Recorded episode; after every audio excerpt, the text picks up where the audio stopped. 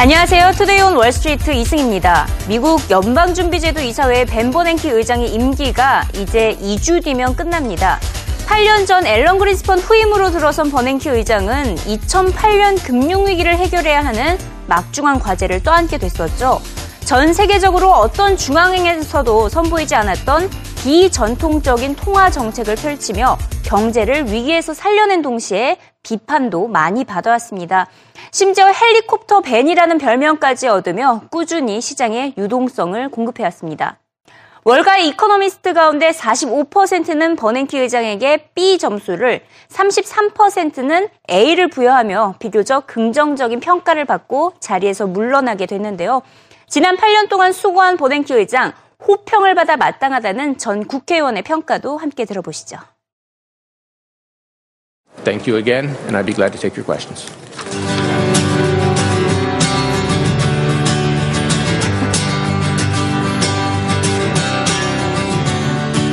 It's something unpredictable, but in the end is right. I hope you had the time of your life.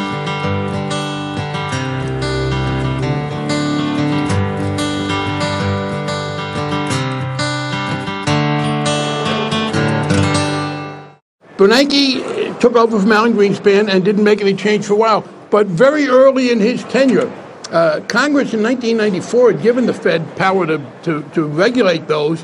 Greenspan ideologically, explicitly refused to use that, said the market could handle it. Bernanke finally did invoke that. Uh, but once he did that, I think he did an excellent job. I think he deserves a great deal of credit. This argument about uh, quantitative easing, um, the people who are critical of that uh, who essentially don't like, and, and here's the point the Federal Reserve has in America, unlike almost every other central bank in the world, what we call the dual mandate. Under its statute that governs it, it is supposed to be concerned equally about inflation and about employment levels. And Bernanke, a Republican appointee, has been very, very diligent in making sure that he pays attention to that. 브루킹스 연구소가 주최한 강연에서 버냉키 의장은 공식 석상에서의 마지막 발언을 전했습니다. 역시나 그동안 연준이 펼쳐온 양적 완화 정책은 경제를 살리는데 효과가 있었다고 자평했습니다. 전통적인 통화 정책만으로는 위기를 모면하지 못했을 것이라며 비전통적 부양 조치가 미국 경제를 침체에서 벗어나게 해준 것이라고 강조했는데요. 지난 2008년 9월 금융위기가 최고조에 달했을 때 연준의 유동성 공급과 정부의 구제금융 정책이 위기를 빠르게 모면하는 데 큰 도움이 됐다고 강조했습니다. So I think that very intense period from, um, say, September 1st until uh, the latter part of the year, that was, that was the period of greatest stress and greatest uh, risk. And uh, the combination of our lending programs and uh, the injection of government capital, uh, the fiscal aspect of that, brought the crisis down considerably by the end of the year. Of course, into the next year, we were still working to stabilize the system with our stress testing, addressing some concerns of specific institutions, with our monetary policy and the like. But um, I, I, don't think it's fair to characterize the crisis as being something that was continuous, for, you know, for for a year and a half. Uh, rather, there was uh, there were periods of ebbs and flows, and the most intense period uh, in September and October. I think we um, actually got that under control reasonably quickly with the combination of uh, the Fed's liquidity provision, uh, the TARP, the fiscal injections, plus actions by the FDIC and other other agencies as well to address financial panics, and its independence and its ability to act um, quickly is a key feature of what the Fed is about. And if we had not done that, and if the financial system had imploded and the economy had plunged into uh, even a deeper uh, depression, I think the populist reaction would, would have been pretty bad as well. So we were kind of stuck one way or the other. So we did the right thing, I hope. We tried to do the right thing. 버냉키 의장은 또 시장이 우려했던 자산버블 리스크도 발생하지 않았다고 덧붙였는데요. 시장은 연준의 비전통적인 통화 정책, 즉 유동성을 공급하는 양적 완화 정책이 두 가지 역풍을 불러올 것으로 우려했었죠. 첫 번째는 인플레이션과 두 번째는 대차 대조표 확대입니다. 우선 인플레이션은 현재로서는 위험한 신호를 보내지 않고 있습니다. 오히려 전 세계적으로 디플레이션 우려가 커지고 있는데요. 오늘 전해진 소비자 물가 다소 오르긴 했지만 여전히 연준이 목표하고 있는 2%에는 도달하지 못하고 있습니다. 또 시장의 두 번째 우려로 한번 넘어가 보도록 하겠습니다. 시장의 두 번째 우려, 바로 연준의 대차 대조표가 엄청나게 많이 늘어난 것을 가장 걱정을 하고 있습니다. 실제로 이 뒤에 그래프를 보시더라도 많이 늘어나긴 했죠. 금융위기 이전과 이후 엄청나게 차이가 나고 있습니다. 어, 금융위기 이전에는 1조 달러를 밑돌았었는데 지금 현재는 3차 양적 완화 정책을 거친 이후에 4조 달러를 넘어섰습니다.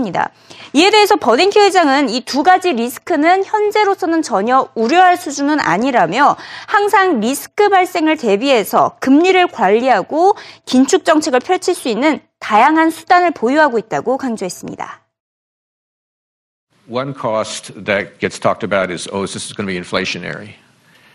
And uh, while, of course, it's always possible for the Fed to raise rates too late or too early and so on, um, I think we have uh, plenty of tools now at this point. We've developed all the tools we need to manage interest rates, uh, to tighten monetary policy, even if the balance sheet stays where it is or gets bigger. Um, and because we can do that, that means that we can um, uh, run monetary policy in the normal way and avoid any risks of undue inflation or other such problems. So I don't think that's a concern. And those uh, who've been saying, you know, for the last five years that we're just on the brink of hyperinflation, I mean, I think I would just point them to this morning's CPI number and and uh, suggest that uh, uh, inflation is just not really a, a, a significant risk of this policy. 이처럼 버냉키 의장이 직접 시장의 우려를 해명할 만큼 그동안 버냉키 의장의 선택이 시장의 자산 거품을 일으키고 인플레이션을 커 발생시킬 것이다. 이 같은 비판이 거세 왔습니다. 아, 막상 버냉키 의장은 이 같은 입장을 밝혔습니다. 금융위기를 모면했어야 했던 2008년과 2009년 당시에는 이런 비판들이 전혀 신경 쓰이지 않았다고 밝혔는데요. 통화 정책을 결정하기에 너무 바빴다고 설명했습니다. 하지만 시간이 지나니 비판들이 들리기 시작했고 조금씩 충격에 빠지기도 했다는 솔직한 입장을 전했습니다. 버냉키 의장의 재치 있는 입담도 직접 들어보시죠. It's my nature, I think. Uh... to kind of focus on the problem, you know, and I was so absorbed in what was happening and trying to find response to it that I wasn't really in that kind of reflective mode. I mean, later on, I, you know, it was kind of like, you know, if you're in a car wreck or something, you're mostly involved in trying to avoid uh, going off the bridge, and then later on, you say, "Oh my God," you know. but uh, but uh, during the uh, during the crisis, uh, as I said, there were some very intense periods. Um, uh, during the September October 2008 period, not only were we uh, you know, trying to address the crisis, we were trying to deal with our um, international colleagues around the world. This was a global crisis. And then, of course, we were you know, constantly uh, testifying or otherwise trying to keep the world informed about what was happening. Um, so it was a very, very intense period. But again, um, I was um, you know, just focused on the task. 네, 이제 버냉키 의장이 자리에서 물러나려는 이 시점에 연준은 양적 완화를 매달 100억 달러씩 축소하기로 결정했고요. 2000말, 2008년 말 이후부터 기준금리를 제로 수준에서 유지하고 있습니다. 실업률이 6.5% 아래로 떨어지거나 인플레이션이 2.5%를 넘어설 경우에 금리를 인상하겠다는 계획이 바로 연준의 계획입니다. 이 버냉키 의장은 현재 미국 경제와 시장 흐름은 견고한 상태라고 긍정적으로 진단했습니다. 하지만 금융시장이 안정적이라고 하더라도 경기 회복과 고용 창출을 위한 양적 완화 정책의 필요성을 잊어서는 안 된다고 설명했습니다. 이에 따라 당장의 출구 전략은 없을 것이라며 통화 정책에 기반한 경기 부양 기조는 한동안 이어질 것이라고 강조했습니다. Markets currently seem to be broadly within, uh, you know, the metrics of, of market valuation seem to be broadly within historical ranges. Um, the financial system is strong. The uh, key financial institutions are well capitalized. Um, so we're watching this very, very vigilantly. Uh, we, we've developed uh, tremendous additional capacity for doing that.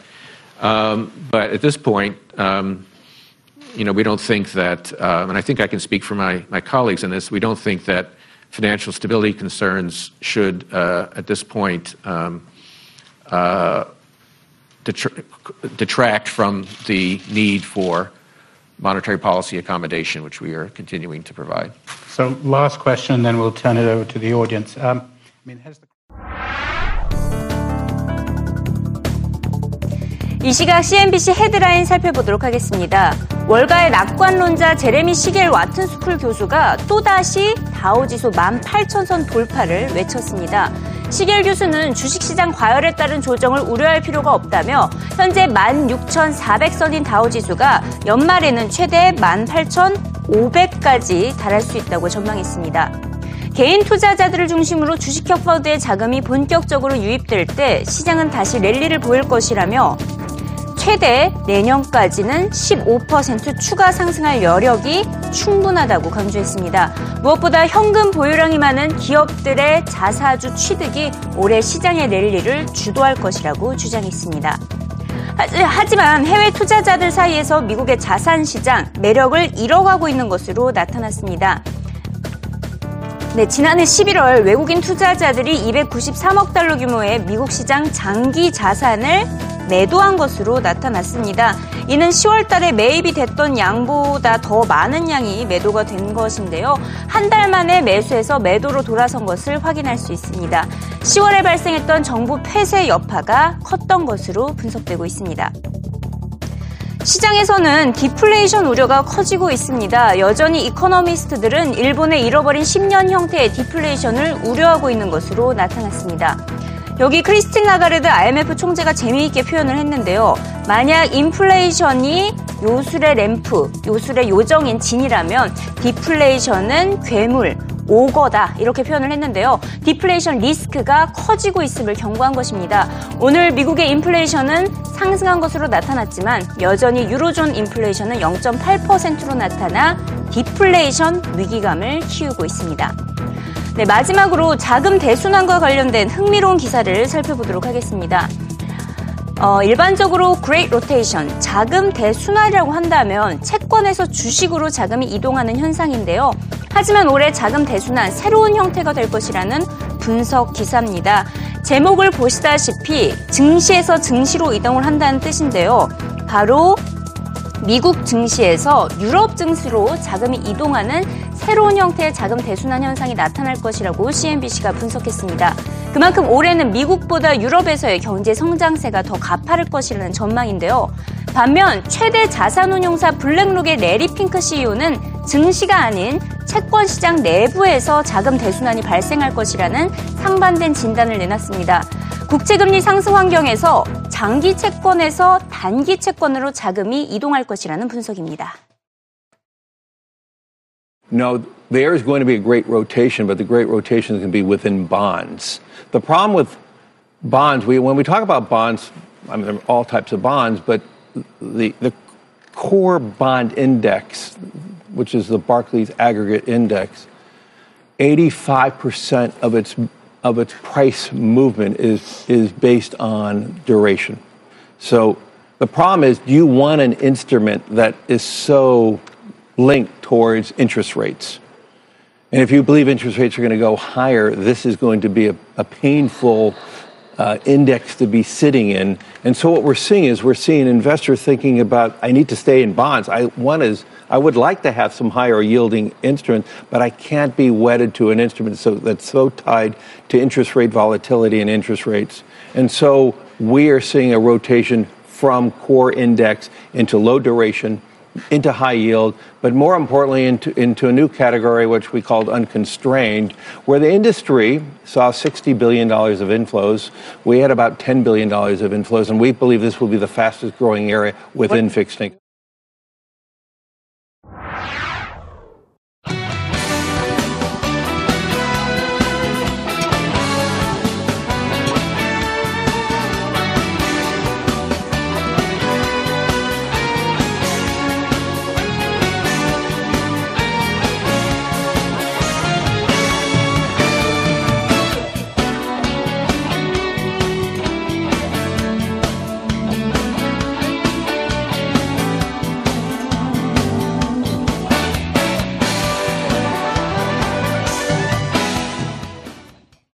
네, 주요 해외 기업들의 뉴스와 함께 최근 주가 흐름까지 한번 체크해 보겠습니다. 먼저 조금 전에 실적을 발표했던 인텔부터 알아보도록 하겠습니다.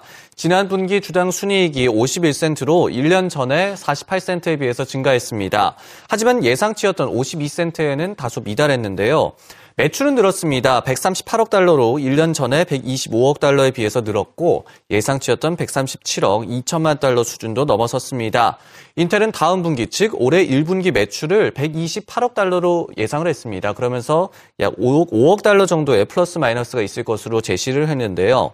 시장 예상치도 127억 9천만 달러였기 때문에 대체로 이 숫자들을 보면 이 예상치에 부합했다고 볼 수가 있겠습니다. 하지만 시장 기대감이 상당히 컸던 탓인지 시간의 거래에서 주가는 3% 내외로 급락하고 있는 모습 확인하실 수가 있습니다. 오늘 장중에 실적을 낸 기업들도 주가가 상당히 좋지 않았습니다. 먼저 시티그룹은요. 주당 순이익이 82센트로 예상치였던 95센트에 크게 못 미쳤습니다. 그러면서 장중에 주가가 4.3%나 급락했는데요. 5일 차트를 보고 계십니다. 최근에 주가 흐름이 상당히 괜찮았는데 오늘 실적 쇼크를 맞으면서 지금 시간의 거래에서는 소폭 상승하고 있지만 오늘 주가 흐름은 상당히 좋지 않게 나타났습니다. 이 전자제품 전문 소매업체인 베스트바이도 연말 쇼핑 시즌 매출이 오히려 줄어든 것으로 나타났습니다. 예상치에 크게 미치지 못했는데요. 주가가 28%나 폭락했습니다. 단숨에 26달러로 내려가기도 했습니다. 2008년 8월 이후에 최대폭으로 하락하는 굴욕을 당했습니다. 시장 예상치에 미치지 못한 부진한 매출을 발표했던 카드사 아메리칸 익스프레스의 주가도 지금 소폭 하락 중입니다. 시간외 거래에서 소폭 하락하고 있는 모습 지금 차트로 확인하실 수가 있습니다. 반면에 오늘 큰 폭의 상승을 보였던 종목도 있었습니다. 태양광주 솔라시티가 대표적이었는데요. 도이체방크가 투자 의견을 매수로 제시한과 동시에 목표 주가를 90달러로 상향 조정하면서 주가가 12%나 폭등했습니다. 최근 5일간의 흐름을 보시더라도요. 최근에 주가가 상당히 좋지 않으면서 60달러대 초반대까지 주가가 떨어지기도 했습니다. 하지만 오늘 급등하면서 단숨에 76달러 선을 회복하는 모습을 보여줬습니다. 오늘 인텔의 실적에 대해서 조금 더 자세한 분석 알려드리겠습니다. 예상치에 대체로 부합한 수치였지만 시간의 거래에서 주가가 하락하는 것, 그만큼 기대감이 상당히 컸기 때문에 실망감도 컸다는 그런 분석이 나오고 있었는데요. PC 시장이 바닥을 쳤다. 이 등에 상당히 좋은 소식이 최근에 들리면서 실적에 대한 기대감이 상당히 커졌습니다. 그리고 최근에 JP 모건이 투자 의견을 상향 조정했다는 소식이 들려오기도 했죠. 하지만 실적과 향후 가이던스는 평이한 수준이었다. 평범한 수준에 불과했다는 전문가 코멘트 준비했습니다. 영상으로 확인해 보시죠. When you take a look at it, the street was really expecting a very healthy beat and raise. You take a look at the stock just since November, and the stock is up a good 10, 15%, outperforming the NASDAQ. So I think that when you look into it, the PC data points have been better. Investors have been warming up on it. And when you take a look at the actual numbers here, they came in disappointed on DCG. So again, as John just talked about, folks want to invest in cloud and, and servers, and they came in a little bit light there. And uh, for, for the other bullish investors, they're looking for numbers to go up. When you take a look at 2014 guidance, they actually kept revenues and margins flat. So I think that that's probably the, uh, the disconnect here. Okay, what about the first quarter numbers there, Patrick? they came they really guided in line so when you take a look at uh, when you take a look at uh, the sequential they came in above on q4 they guided above seasonality in the first quarter so i think that what they're telling us is they're off to uh, they're off to a pretty good start um, the question really comes down to how strong servers going to be over the course of the year is enterprise uh, PC going to come back? And is this really sustainable over time?